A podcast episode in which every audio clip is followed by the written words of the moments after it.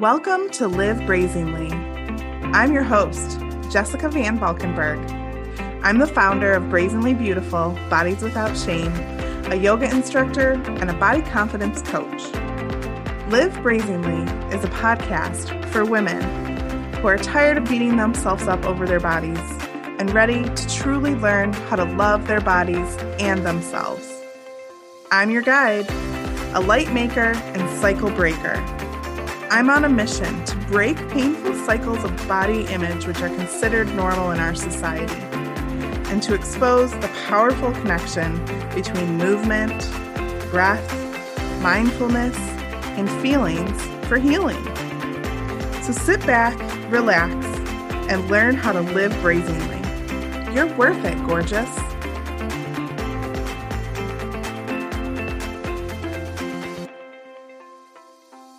Hey, everybody. How are you? Welcome to another episode. I am your host, Jessica Van Valkenburg of Brazenly Beautiful.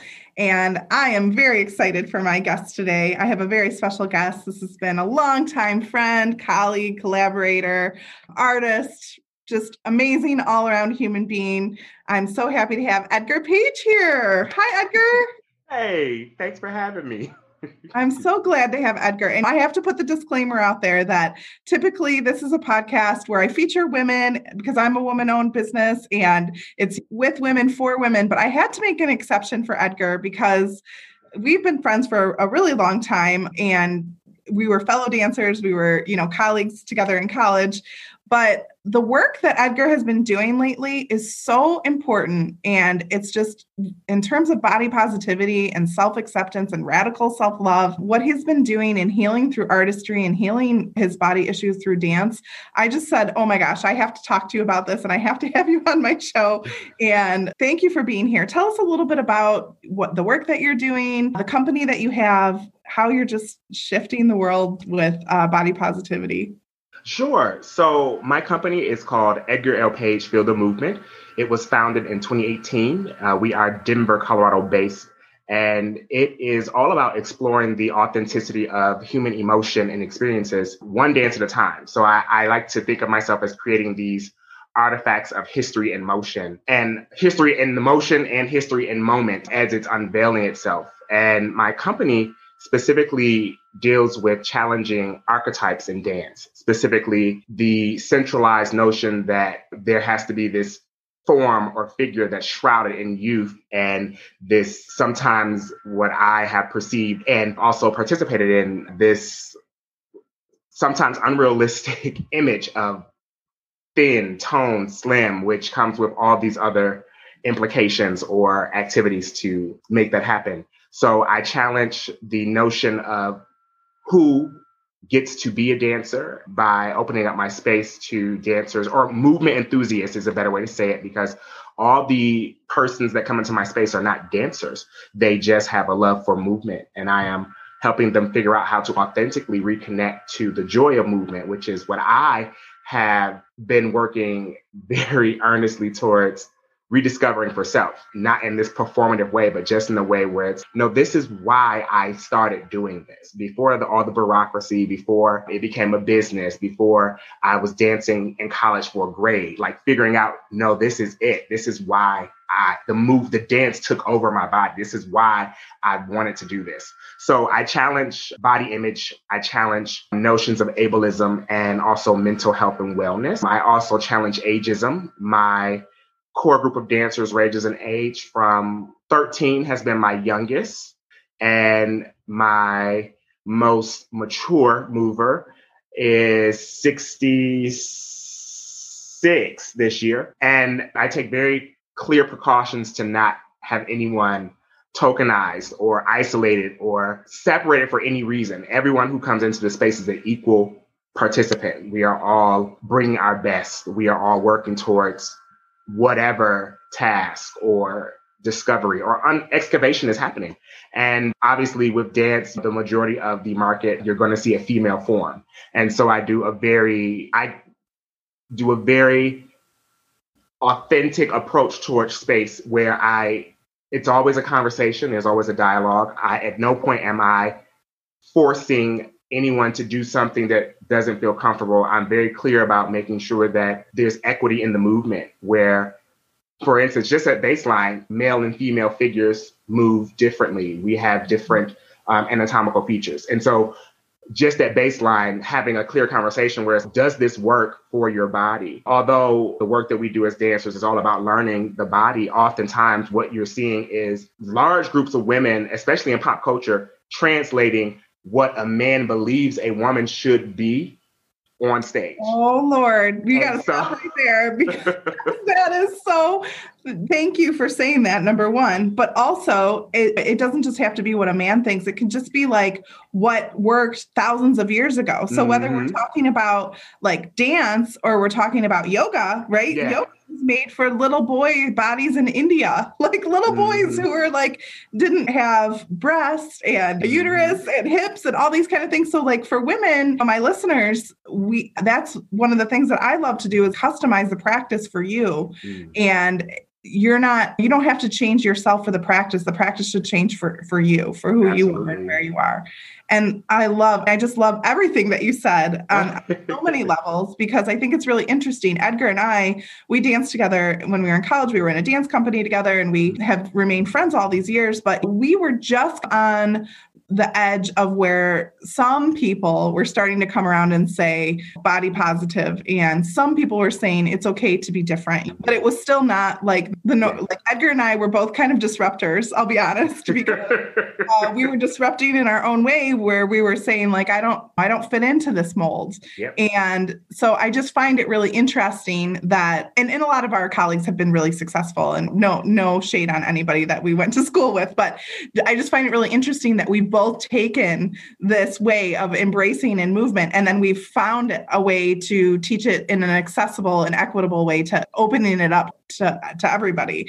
So I just really feel a common theme with you for that. And then I really want to talk about I loved what you posted. He posted a, a, dance that he has, and he explained how he's been a part of healing circles of women, and that women in his life, you've had the privilege to be a part of these circles and these relationships. Can you just talk a little bit about that? And there's so much, Edgar. I feel like we could talk for four hours, so I just want to. I really yeah, no, get, get as much in as possible. That's fair. So yes, the name of the piece that I recently posted is called "Silver Linings," which is an examination of how I've been invited into spaces with women, as you said, who are working towards their own healing. And they've invited me in both as a witness and a participant into these circles where we share, where we we speak to pain, we speak to dysfunction, we speak to how we are challenging expectations and notions, especially, and this is from my own practice, cultural norms that have not been questioned oftentimes we operate from this space where we were told this and so we believe it. We haven't done an investigation on our own to actually come up with a with a clear understanding of why. This is why we do this. This is why we believe this. And so as a result of that i created this piece that examines how we live how we love how we look at coming and going from relationships because a lot of my work examines really how we evolve in proximity to intimacy, how we shape and change and become ultimately ourselves as a result of knowing, experiencing, and sharing love. And most importantly, especially in my life, losing it. and so those moments when you have to say goodbye to someone that you don't want to say goodbye to are very important to me. And so we looked at that in this work. We talked about it. And again, I had my full range of movers in this piece where you could actually see how I am challenging the notion of who gets to be in the space and call themselves a dancer. My youngest dancer at the time in that work was 15 and even having a, her have a dialogue about a physical dialogue about what it's like to explore dating in this time where she's still learning what that means and how she expresses herself in her hands about trying to reach out and and grasp and hold on to someone but understanding that sometimes you have to let them go. And she's right there dancing on stage with one of my dear friends and dancer who just turned 50 this year. She's been married for over 20 years and has three beautiful children. And how she, there's a different nuance about how she uses her hands to express love.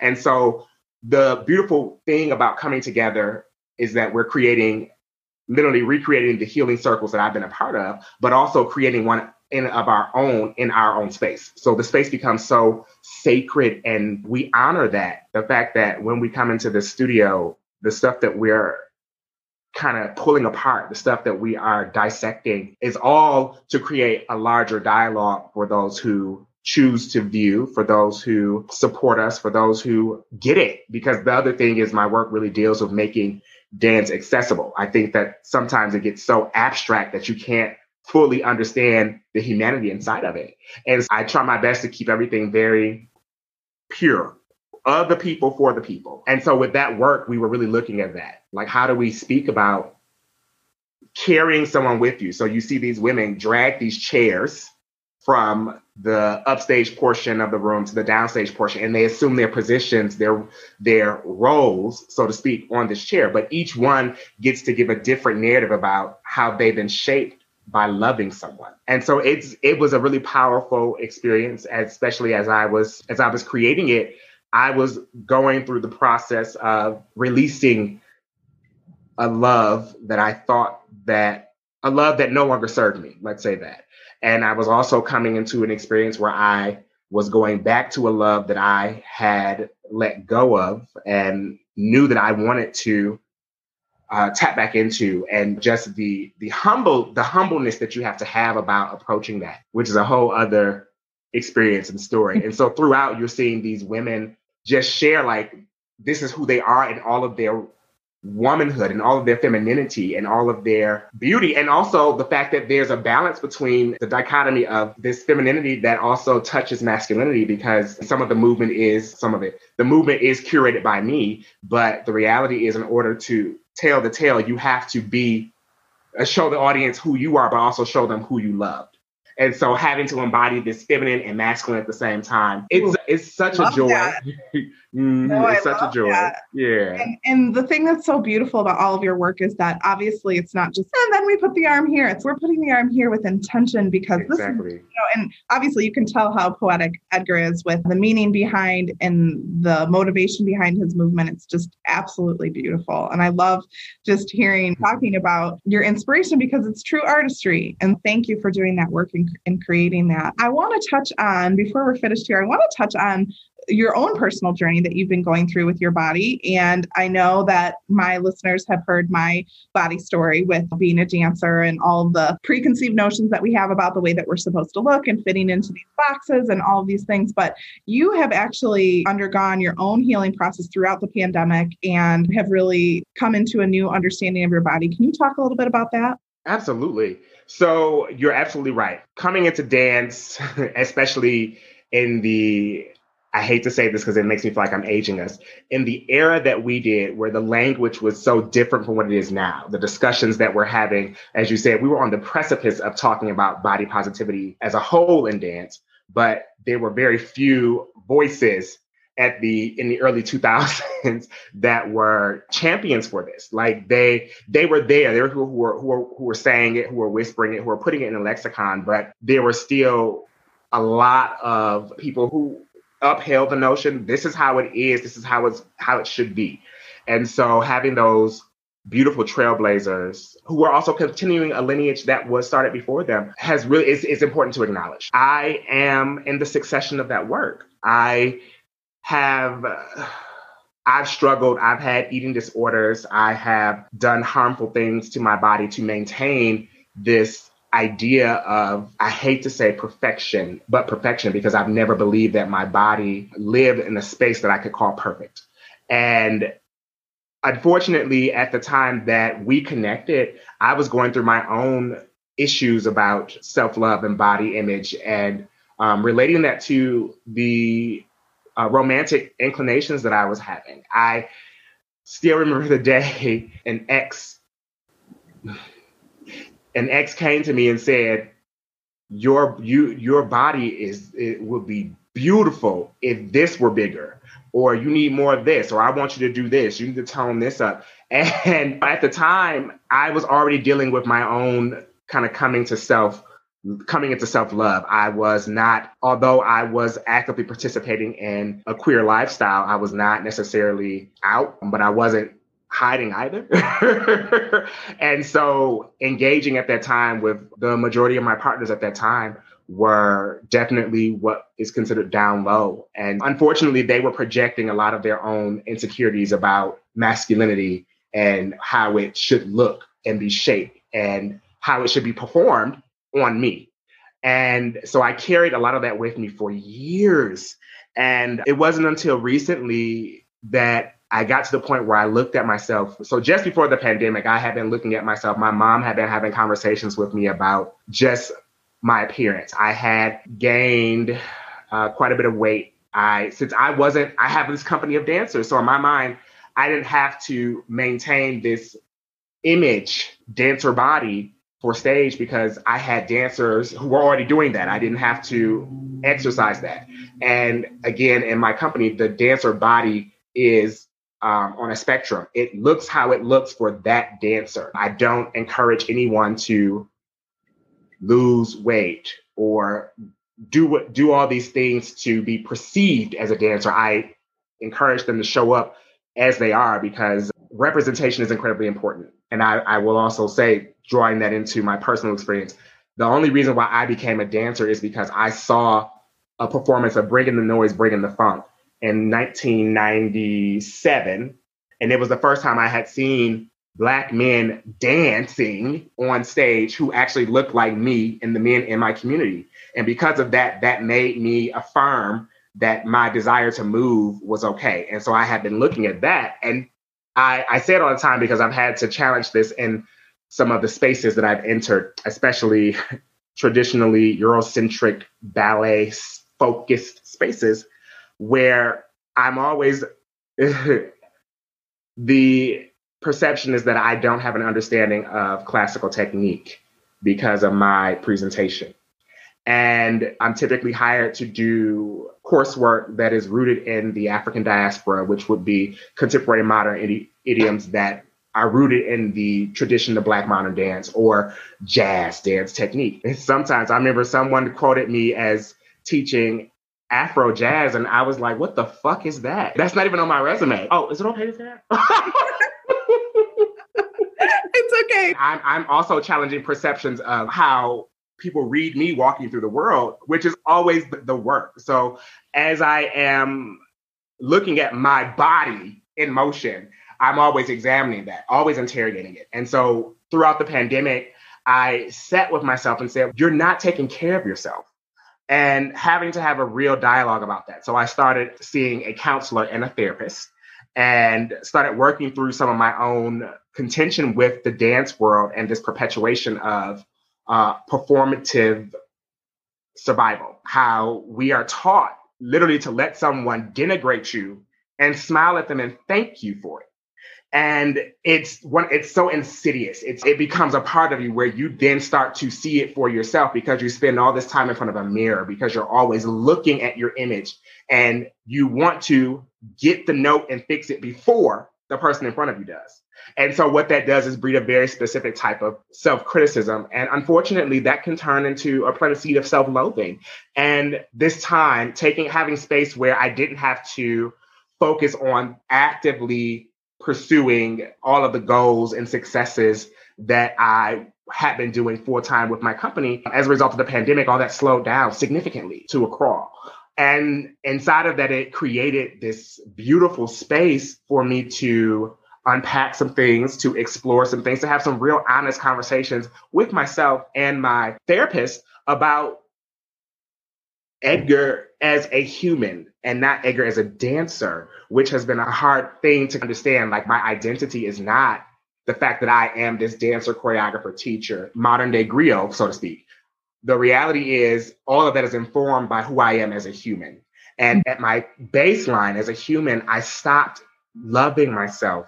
I stopped taking care of myself. I only, I got to the point where with my, and I say this in context, I had gotten to the point where I was so used to performing as a version of myself that I typically was showing up in spaces just to thrive, seeking success, or attempting to hold on to a love that I stopped giving the proper nourishment to. So I also lost my fiance throughout this pandemic, which was a, a huge moment for me, falling on my face, losing this love that I have been chasing. I have been chasing this man for 20 years, waiting, trying to be with him. This was my first love, my first kiss. And again, my work explores how we're shaped by intimacy. So my story is largely built around the fact that for more than half of my life, I have been trying to be with this man. And what happened, honestly, is I started this diet program. I started doing the keto program because I had been playing with different regulated eating patterns. Uh, largely, I had been doing plant based as a result of trying to look a certain way on stage. And I ended up destroying my metabolism with that. Just a lack of knowledge and understanding of how my body worked with this line of eating. Yeah, and and I want you to say that really one more time how my body worked because yes. Just and I, am sorry, I don't mean to interrupt you, but no, just like how we say that like we're trying to fit into a mold in the dance world or in the yoga world. In the diet world, a lot of times we're trying to fit into a mold or a diet that's not for us. Yep. yep. And there's so many things that go into it, like blood type, genetics. There So I had to come into a different understanding through trial and error, through research. And I'm definitely, I am a dance researcher, let me tell you. And so I applied that level of research, how I pull things apart and want to just present them to the world in a manner that's relatable. I had to do that for myself with understanding how my body processes nutrients and food and even physical activity. And so that's the other thing that you're seeing me do. Like I am coming to social media to post at least 15 seconds of dance per day on my Instagram stories and my Facebook stories. Which I love watching. I watch them every day with my daughter. I love watching them because she loves watching movement. And yes, and what you're posting, I figured that maybe you were doing it like as an accountability, like for yourself. Like I'm gonna absolutely but at the same time, it's beautiful. It's putting something beautiful into the world. And I love the way that you are calling it like your ritual. The ritual of coming, I, have been saying it to folks because I get a lot of questions about it. The ritual of coming to, I am doing a light workout daily, which is something I haven't done in years. I'm also coming to my yoga mat because I don't have a Marley or dance floor in my apartment. I have carpet everywhere, unfortunately. No, fortunately, I'm thankful to have an apartment that has carpet, but I miss being able to come to Marley. And so my ritual is daily telling myself, you're going to, if nothing else, you're going to move Today, you're going to dance and you're going to just, again, reconnect to the joy of movement and removing this idea of perfectionism. A lot of times I will show that I'm just improving or just exploring, or sometimes it's deeper than that. Sometimes it's actually me carving out this choreography to tell a story, which has been the greater focus of my journey right now. I I have become so reliant upon the fact that I have these beautiful interpreters of my movement that I was losing the desire to tell my own narrative. And I think that, especially right now, with all that's happening, especially with me being a survivor of so many things, my own self hatred, my own self loathing, my own sometimes family that thinks they're being supportive, but they really aren't, my own sometimes desire to disappear, my own feelings of inadequacy, my own regret with the hearts that I've broken over time, or even I'm also a rape survivor. There are so many things that I am really saying with this body, with who I am and all of myself at this time, the fact that it has been so resilient. It got up every single day that I worked for 10 years for a company and went in that studio and did the work. And there were times where my body showed up and my mind didn't because my spirit just couldn't be there. And I, I am in such gratitude for it at this time because even though there were moments where I didn't love myself or my body in its fullness, it still produced. And there's something to be said about that, like celebrating the fact that, again, the ritual, the body in motion is a ritual. If you can keep reconnecting to the beauty in that, which is what I am challenging self to do every day. And so you're absolutely right when you talk about the accountability aspect of it. I post daily because I know that someone is watching. I know that um, someone I get the narrative all the time from someone who says, I used to dance and I miss it and I don't know why I stopped. Or the one that is so incredibly pervasive that I, it also influences my work. Yeah. I wanted to be a dancer, but this person told me I couldn't because I was too fat, I was too short, I was too dark. I was too this, I was too that, or I didn't have the right feet, or I they told me that just whatever, I didn't have the right quality. And unfortunately, I and I in, in, in encounter that more often than I would I like to. But that's actually where the seed that that I nourish for my practice. I specifically seek out that dancer, that mover, that person who may have been discouraged from doing it because they were told they couldn't. And I'm like, no, let's heal that. Let's figure out, let's come to this sacred space. Let's come to the studio. Again, the ritual of just sitting there. And the thing that is has been powerful in my work is even shifting the perception of my company members. I have two dancers who've been with me since inception, and even watching the journey that they've been on with me and how they hear the notes, how they hear the, the language that I'm using. I specifically use love languages. I specifically do not talk down to anyone in the process in the studio. I specifically don't reference the I reference the body from a kinesthetic standpoint. I don't reference it from an aesthetic standpoint because I don't think that it's valid for me to challenge your the look of your body because my goal is to make sure that you reflect who you are.